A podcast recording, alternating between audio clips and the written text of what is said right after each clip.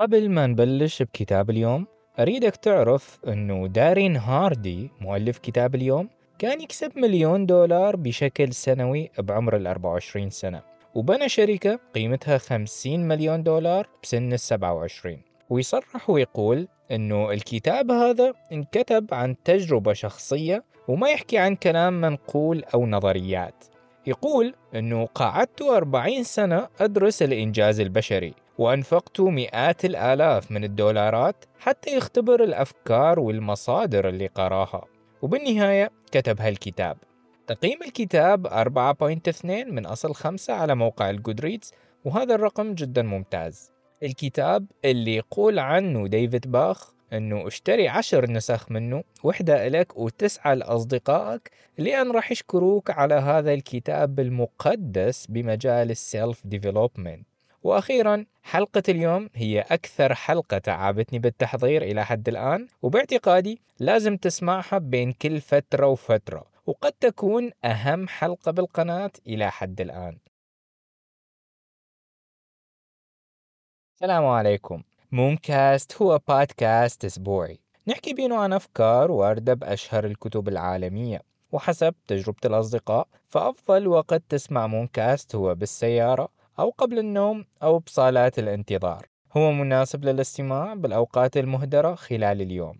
وإذا كنت تسمعنا عبر منصات البودكاست فيسعدني تشترك بقناتنا على اليوتيوب لأن هنوك أقدر أقرأ تشجيعك أو تعليقك.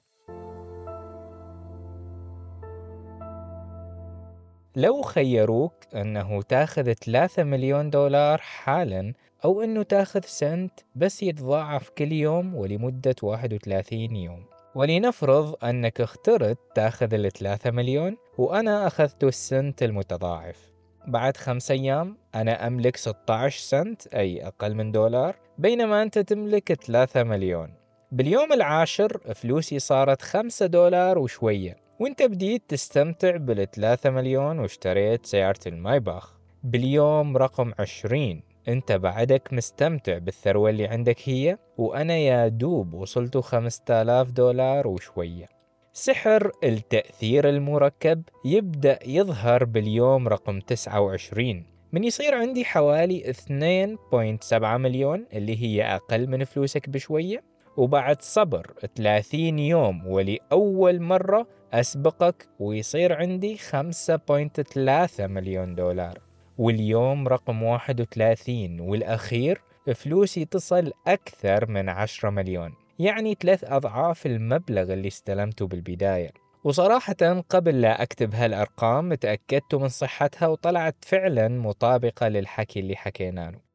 دارين هاردي يقول يجوز كن سمعت عن هاي الحالة بس ليش يصعب علينا التصديق إنه السنت أنتج ثروة هائلة بعد أشهر من التضاعف؟ لأن المسألة تاخذ وقت أطول حتى تشوف النتيجة وخلق الإنسان عجولا الحالة اللي حكيناها قبل شوية هي مثال توضح فكرة التراكم أو التراكب بمرور الوقت. ما حتى شخص يقول هو منو راح يجي يقدم لك هذا العرض لأن الحقيقة أنه ما من مسؤولية أي شخص يجي يعطيك 3 مليون أو سنت يتضاعف. ما من مسؤولية أي شخص بالكون أنه ينقذك من المشاكل المادية أو أي مشكلة أنت بيها.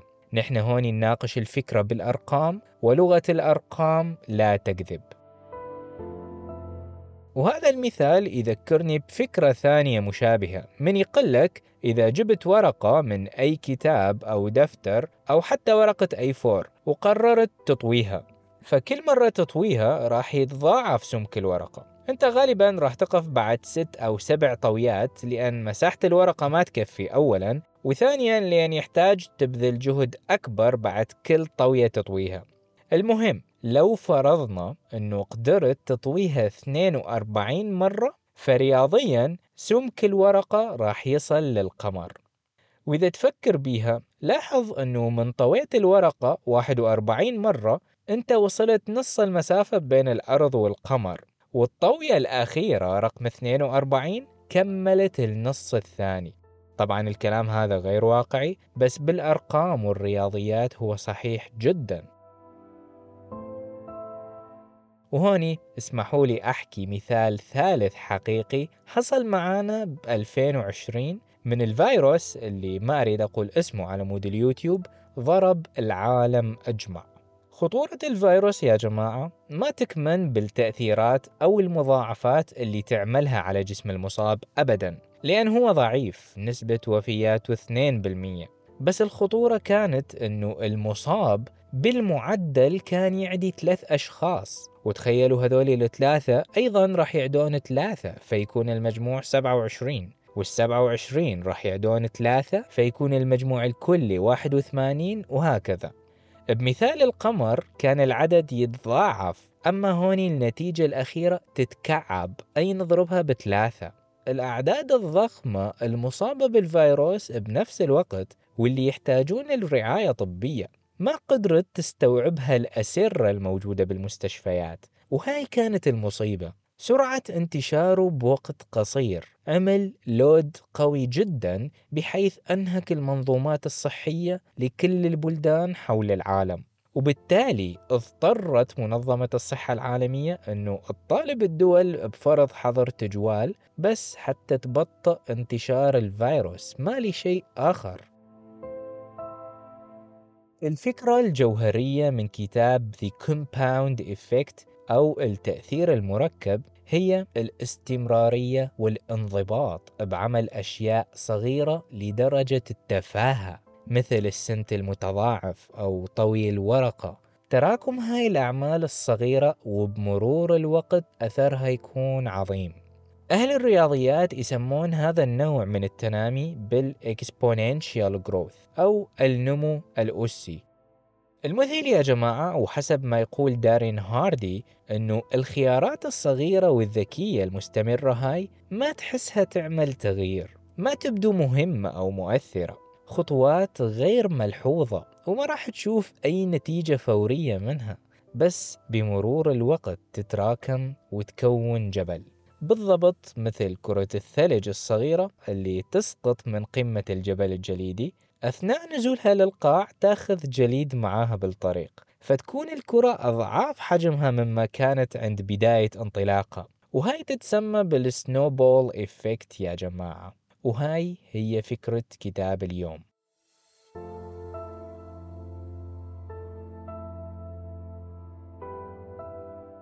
هوني نبدي شوية نفصل بعض الكلمات. وأول وأهم كلمة هي الانضباط أو الديسبلين صراحة أول ما أسمع كلمة انضباط أتخيل الضابط أو العسكري. بالعسكرية تتعلم بالغصب احترام المواعيد بالصحيان مبكرا أو احترام وقت ومدة الأكل.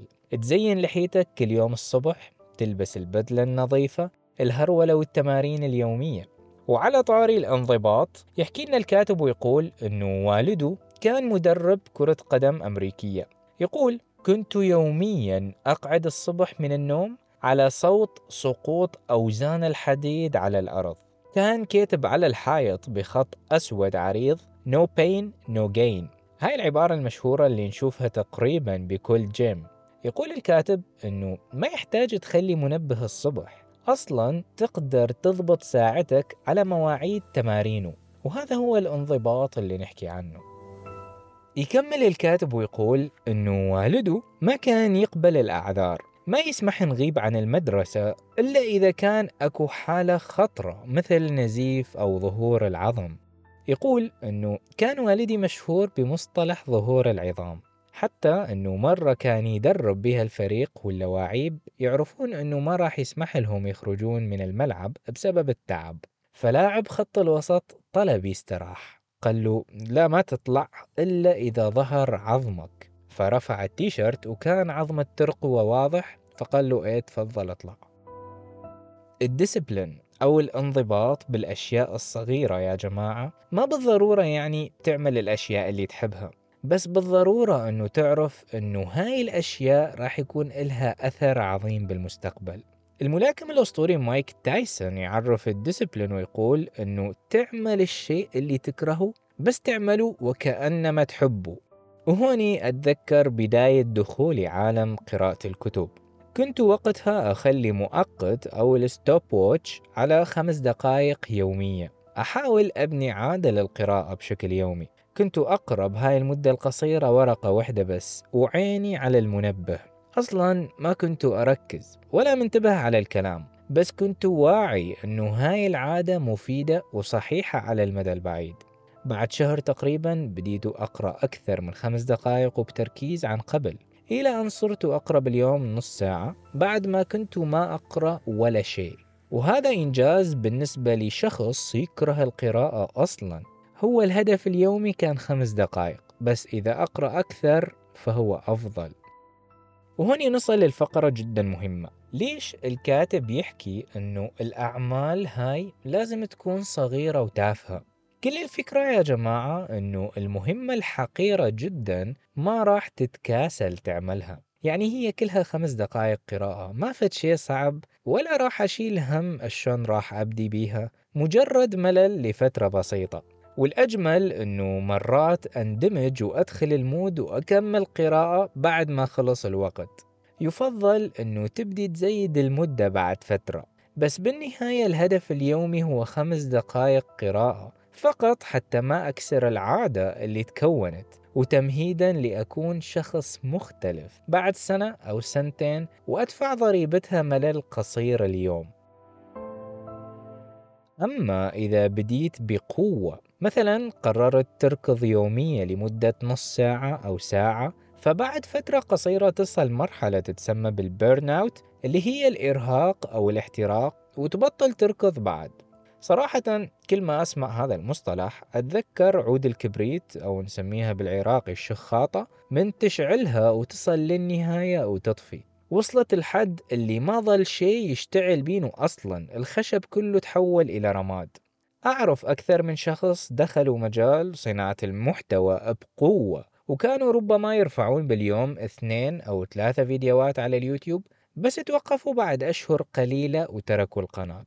الانطلاقة القوية متوقع منها نتيجة أسرع ولأن ما حصلوا النتيجة المرجوة حصلت خيبة الأمل وتركوا المجال بوقت أسرع. كان من الأفضل أنه ينشر اثنين فيديو بالأسبوع بحيث يشتغل بوقت فراغه ويخلي بباله أنه النتيجة راح يشوفها بعد سنتين حتى لا ينصدم بالمشاهدات القليلة.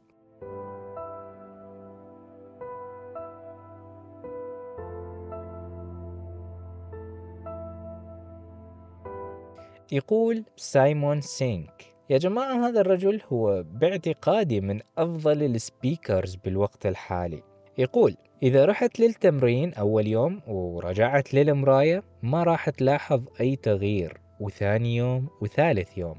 بس لأن ما شفت النتيجة بالمراية ما معناها لازم تترك التمرين. ما معناها أنه التمرين ما فعال. بس النتيجة ما هسه تظهر وإنما بعد أشهر العالم راح تحكي لك أنه شكلك اختلف. من الصعب أو ربما من المستحيل أنه تقدر تحدد اليوم بالضبط اللي شكلك راح يبدي يتغير ولكن قطعا بيوم من الأيام هذا الشيء راح يحصل. إذا تمرنت خمس ساعات باليوم أيضا شكلك ما راح يفرق. أنت فقط تحتاج إلى عشرين أو ربما نص ساعة يوميا وهذا الرقم كافي حتى يفرق الأمر عندك بعد أشهر. الفكرة ما بشدة العمل وإنما بالاستمرار والتراكم حتى إذا غسلت أسنانك اليوم خمس مرات ما راح تشوف نتيجة ولا راح تبيض أسنانك أنت كل اللي تحتاجه أنه تغسلها يوميا دقيقتين حتى على الأقل ما تسوس وتقع If you go to the gym and you work out and you come back and you look in the mirror, you will see nothing. And if you go to the gym the next day and you come back and you look in the mirror, you will see nothing. Right? so clearly there's no results, can't be measured, it must not be effective. So we quit.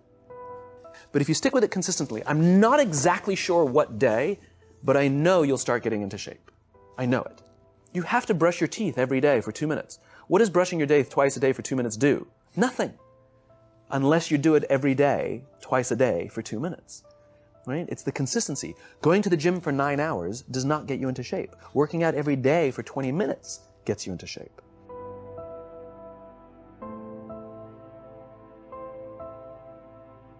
دارين هاردي يحكي لنا ويقول تخيلوا أكو ثلاث أصدقاء يسكنون نفس الحي ربيوا سوا وكلهم يكسبون نفس الراتب وكلهم متزوجين وصحتهم تمام ومتساويين بكل شيء الشخص الأول كان سعيد أو يعتقد أنه سعيد بس عنده مشكلة أنه ما كان يشوف أي تغيير بحياته ما كان يعمل شيء أصلا حتى يشوف تغيير. الشخص الثاني قام يعمل تغييرات بسيطة غير ملحوظة وما لها تأثير على يومه ولا تأخذ وقت بس يعرف أنه هذا العمل هو الشيء الصح مثلا كان يقرأ عشر صفحات من كتاب كل يوم كان يسمع حلقات مونكاست وهو رايح للشغل وأيضا قلل 125 سعرة حرارية من الأكل اليومي ماله. وهذا الرقم بسيط. أي شخص يقدر يعمله. نحن نحكي عن ثلاث ملاعق كبيرة من السكر. أو ممكن نقول أنه إذا كنت مدمن شاي بدل ما تشرب باليوم ست استكانات ممكن تشرب أربعة بس. وأيضا قرر يمشي 2000 خطوة باليوم. وإذا تلاحظون يا جماعة أنه هاي الخيارات اللي اتخذها ما فد أعمال بطولية. ما تستحق التصفيق أو المدح. الشخص الثالث قرر يشتري تلفزيون HD وبدأ يشوف وصفات الطبخ ويطبقها وبدأ كل أسبوع يعمل سهرة خفيفة ببيته حتى يتونس. المهم بعد خمس أشهر ماكو أي اختلاف بين الأصدقاء الثلاثة. الأول ما يعمل أي شيء الثاني بعده يقرأ ويسمع مونكاست بس ما صار مثقف عن قبل والثالث بعده يتونس بنهاية الأسبوع بالطبخ. بعد 18 شهر بدأت فروقات خفيفة تظهر وبعد 25 شهر زادت الفروقات وبالشهر رقم 31 يعني نحن نحكي بعد سنتين ونص. الشخص الأول نفس ما هو الشخص الثاني فقد 15 كيلوغرام من وزنه بسبب عادة المشي وتقليل استكانات الشاي اللي يشربها بينما الشخص الثالث كسب 15 كيلوغرام. الشخص الثاني استثمر ألف ساعة بالقراءة والاستماع لأشياء مفيدة. الرجل هذا حصل على ترقية وعلاوة بالشغل. حالته المادية تحسنت وبالتالي النفسية صارت أجمل. زواجه صار مزدهر أكثر. التأثير المركب لهاي الخيارات البسيطة المستمرة لفترات طويلة أثرت على غير أشياء بحياته بحالة مهمة جدا تسمى The Ripple Effect. ال ripple effect أو تأثير التموج هو أنه من تعمل شيء معين يكون له تأثير بعيد المدى على عدة أشياء ثانية. مصطلح التموج مأخوذ من فكرة رمي حجرة ببحيرة ساكنة فتبدي تتكون أمواج دائرية حول نقطة سقوط الحجرة وتنتشر مبتعدة عن المركز وتعكر هدوء باقي البحيرة. الشخص الثالث اتعلم يعمل كعك وبدأ يأكل مع أهله وهو فرحان بطعمها الطيب. بس بعد فترة الكعك بدأ يأثر على نومته صار خامل أكثر. الخمول خلانه يستيقظ بصعوبة وبمزاج سيء وهذا الشيء أثر على مزاجه بالعمل حتى أنه صار أقل إنتاجية. الأمر اللي خلى مديره يسمعه تعليقات مثبطة. بعد هاي التعليقات رجع للبيت ويشعر بعدم الرضا وبالتالي يلجأ للأكل أكثر حتى يشعر بشوية راحة. الخمول خلانه يتثاقل يخرج بنزهة مع زوجته واللي بدأت تأخذ الأمور بجدية وظهرت المشاكل. بعد أشهر الترهلات بدأت تظهر على جسمه وبالتالي قلت عنده الثقة بالنفس. زوجته بدأت بالانسحاب وصارت تخرج مع صديقاتها حتى تعوض حاجتها إلى الرفقة.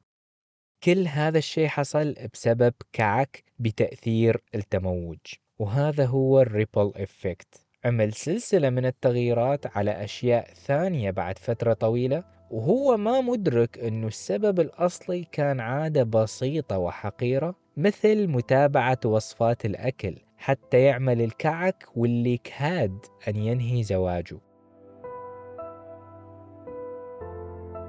حتى فيروس 2020 يا جماعة من ضرب العالم توقفت المصانع بسبب الحجر الصحي ومنع التجوال اللي صار وقسم من العمال ماتوا.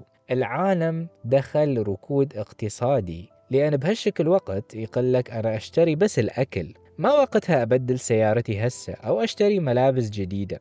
الحكومة الأمريكية بدأت توزع معونات للأسر عن طريق طبع الدولار وضخه بالسوق وهذا سبب تضخم قوي بالأسعار بصورة عامة. فيروس يضرب جسم الإنسان بسبب ال ripple effect عمل ركود اقتصادي قوي يعاني منه العالم إلى حد الآن. وعلى طاري قصة الأصدقاء الثلاثة أتذكر سريعا قصة شخصين الأول كان يدفع 12 دولار شهريا حتى يشترك بمنصة نتفليكس ومستمر على هذا الشيء من عام 2002 أما الشخص الثاني فكان يشتري سهم نتفليكس بشكل شهري وبنفس المبلغ وأيضا مستمر عليها من عام 2002 الشخص الأول تقريبا شاف كل المسلسلات والأفلام أما الشخص الثاني وصلت قيمة استثماراته هسه إلى قرابة الميتين ألف دولار بسبب سحر التأثير المركب.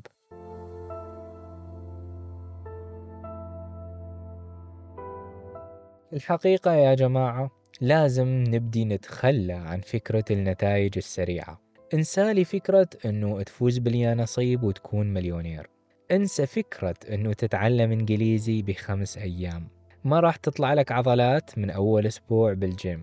البحث عن نتائج سريعة يسميها الكاتب بعقلية المايكروويف ربما لأن المايكروويف يحمي الأكل بسرعة بس ما يقدر يشوي اللحم بسرعة لأن راح يبقى طري من الوسط. يحتاج مدة أطول حتى يستوي بالكامل.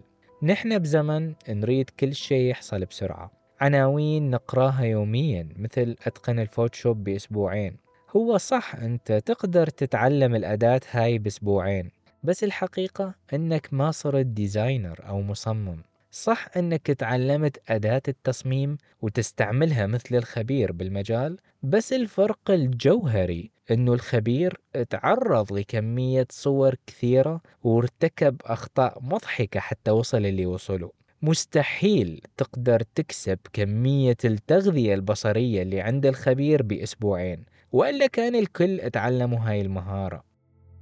تقدر تتعلم لغة برمجة بشهر أو اثنين بس أيضا ما تقدر تعتبر نفسك مبرمج لأنك ما تعرضت لمشاكل برمجية كثيرة مثل ما تعرض لها الخبير. واللي خلته يكون خبير. ما هي أهم فقرة بالبرمجة واللي تبحث عنها الشركات هي القدرة على حل المشاكل ال problem solving skills واللي تكسبها بعد سنة أو سنتين من الاستمرار بالمجال.